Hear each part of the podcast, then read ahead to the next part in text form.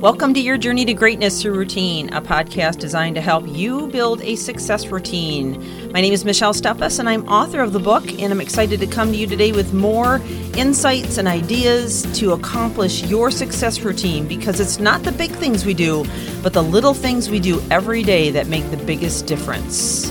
So let's get on with the podcast.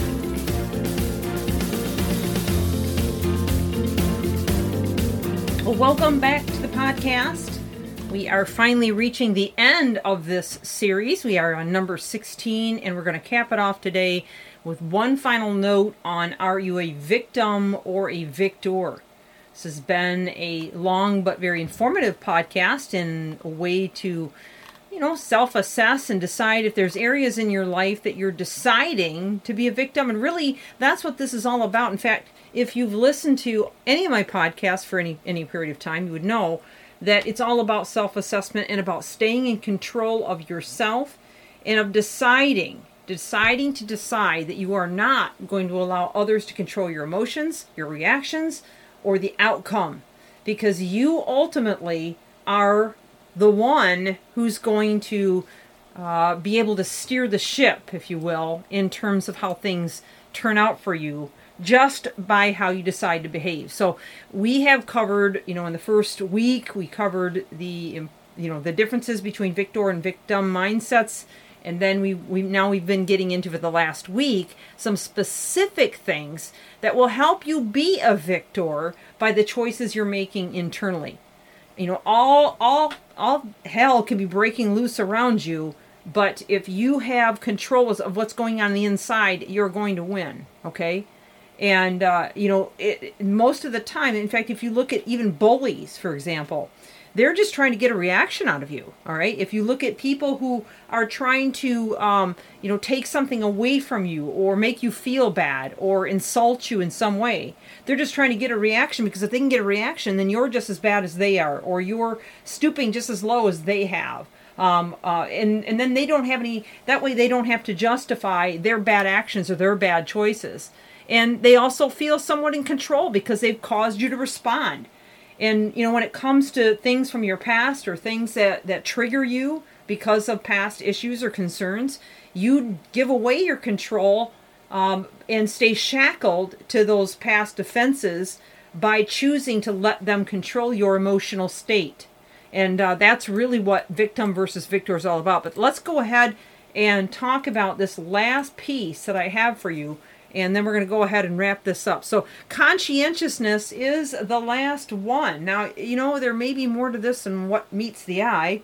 Conscientiousness is, is a pretty deep thing. Okay, it's all about paying extra attention to everything you do. Being totally world class requires putting the effort that others won't. Okay? And you know uh, some people decide to just write it off or make excuses but not you. No if you are victor you're going to be conscientious about how you're making other people feel how you're making yourself feel and how these decisions that you're making right now are going to affect you long term or those that you care about or those that you want to influence. All of these are simple ideas but if we don't apply some of them then we can't perform high and we can't be victors in our situations.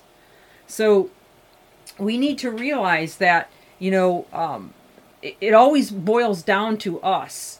And in every situation and circumstance, be it, you know, something from our past or something that we're facing right now or something in the future, the level to the level that you're able to stay in the present and to be conscientious about every decision you're making every moment the more you're going to find yourself in control of the situation. When everybody else is losing it you're going to have this calm state of mind and you're going to be able to think and react very very effectively in so much that it could cause you to end up with promotions um, opportunities heal relationships and have you know people actually look up to you because you're able to keep that that calm stance about you and keep your bearings and make really solid decisions.